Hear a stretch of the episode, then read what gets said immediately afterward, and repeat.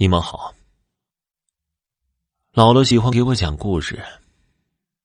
从我记事儿起，鬼怪、神仙及民间故事，不知道给我讲了多少。他最喜欢给我讲的是他老家和太老爷的故事。那个时候的姥姥七八岁，三峡大坝还没有开始修建。姥姥也还没有搬迁到现在的地方。一家人住在大坝的水流下方不远处。没有搬迁时，那里叫平口村，住着大概两百口人。村子四面环山，山林茂密。不过很少有人独自去山里，因为林子太深了，蛇虫又多，而且天养了不少豺狼。有的时候碰到雨水时节，出行的动物变少，豺狼觅食有限，会跑到村子里叼小孩进食。大人生的多，有的照看不过来，孩子被豺狼叼走的事情经常的发生。太老爷怕姥姥他们几个小孩子不小心跑出去出事情，就把自己家房子外面做了一圈人高的竹子篱笆。吃饭和睡觉都在篱笆内。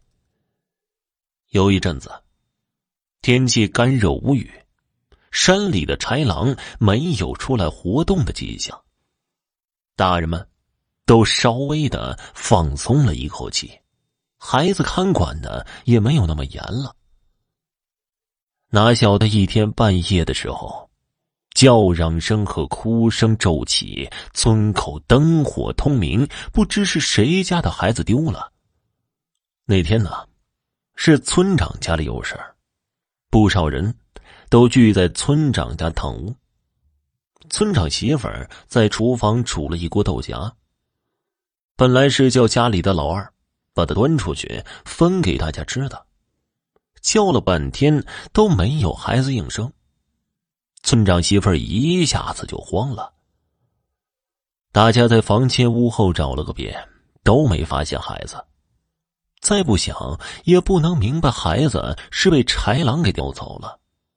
大家商议，一起上山去找孩子。毕竟孩子刚刚还在身边呢，被豺狼叼走的话，大概还在狼背上，没有来得及下口。只要把狼给追惊着了，松了口，说不定还有一线生的希望。众人拿着火把，纷纷的上了山。山这头和山那头一时间满天的火光。太老爷听上门报消息的人说了大概的事情经过，拿着火把也跟着一起上山去找孩子了。据说呀，是找了整整一个晚上。早些时候还能听到孩子在山里哭着叫娘的声音，后来越来越弱，到后面就没有了声音。眼见天也快亮了，村长知道希望渺茫了，忍着丧子之痛把大家遣散回家。村长媳妇儿一把鼻涕一把泪，坐在屋门口嚎啕大哭。太老爷拖着疲惫的身体往家里走。走在篱笆外面的时候，看着自己家里堂屋的门开着，隐约见凉席旁边蹲着一大坨黑色的东西，摇摇晃晃。走近了看去，太老爷一脑门子汗往下滴。那一大坨黑黑的，是一只成年豺狼，正伸出舌头舔着太姥姥的脖子。摇摇晃晃的是他扫着地的大尾巴，太老爷闷哼一声，抄起手边的大铁锹就冲进了屋里。那豺狼一惊，向旁边一跳，龇牙咧嘴与太老爷针锋相对，嘴边还叼着块皮肉。太姥姥这个时候已经被惊醒了，只觉得脖子那里异常黏腻，用手去摸。则摸了一手血，吓得目瞪口呆，说不出话来。那豺狼见势不对，一跃便出了堂屋。太老爷也不追，咣的将门给关上，直接去鸡笼子里抓了只公鸡，拧断了脖子，扯下了一块鸡皮，拔的搭在了太姥姥的脖子上。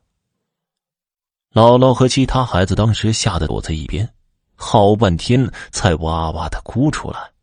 听姥姥讲，他们当时是被吓傻了，只觉得一觉睡醒后就看到太老爷拿着铁锹对着一匹大豺狼。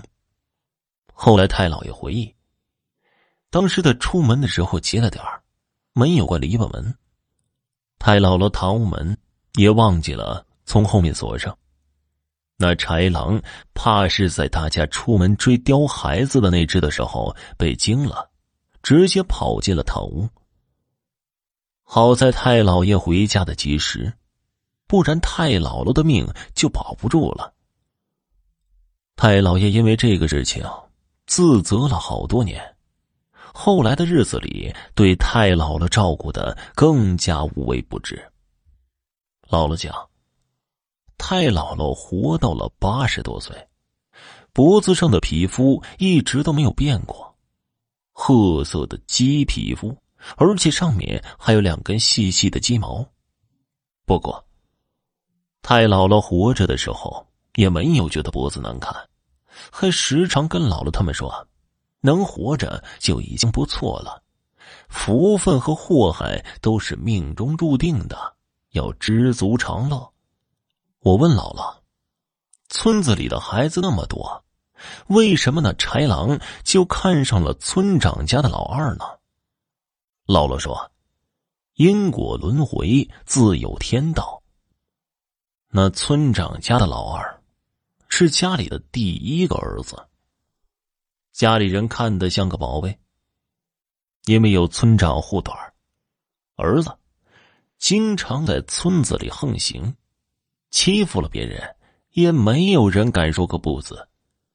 谁家麦子青黄交接，快要收成了，便跑到人家田地里乱拔一通；谁家里大黄狗生了崽子，他便偷偷的将狗崽子扔到河里给淹死。有的人实在气不过，找村长告状，村长媳妇儿便会不依不饶的又哭又闹，村长睁一只眼闭一只眼的，更是宠他孩子无法无天了。俗话说呀，不是不报，只是时候未到。做坏事的人，人不收，自有天收。后来。村长媳妇在自己家的房屋后面发现了老二的脚底板，旁边还有没有被豺狼吃完的心肺，一时间精神受到巨大刺激，变得疯癫，整日里胡言乱语。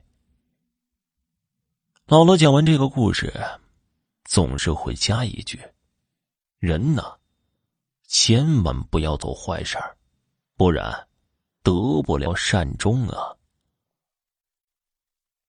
听众朋友，本集播讲完毕，感谢你的收听。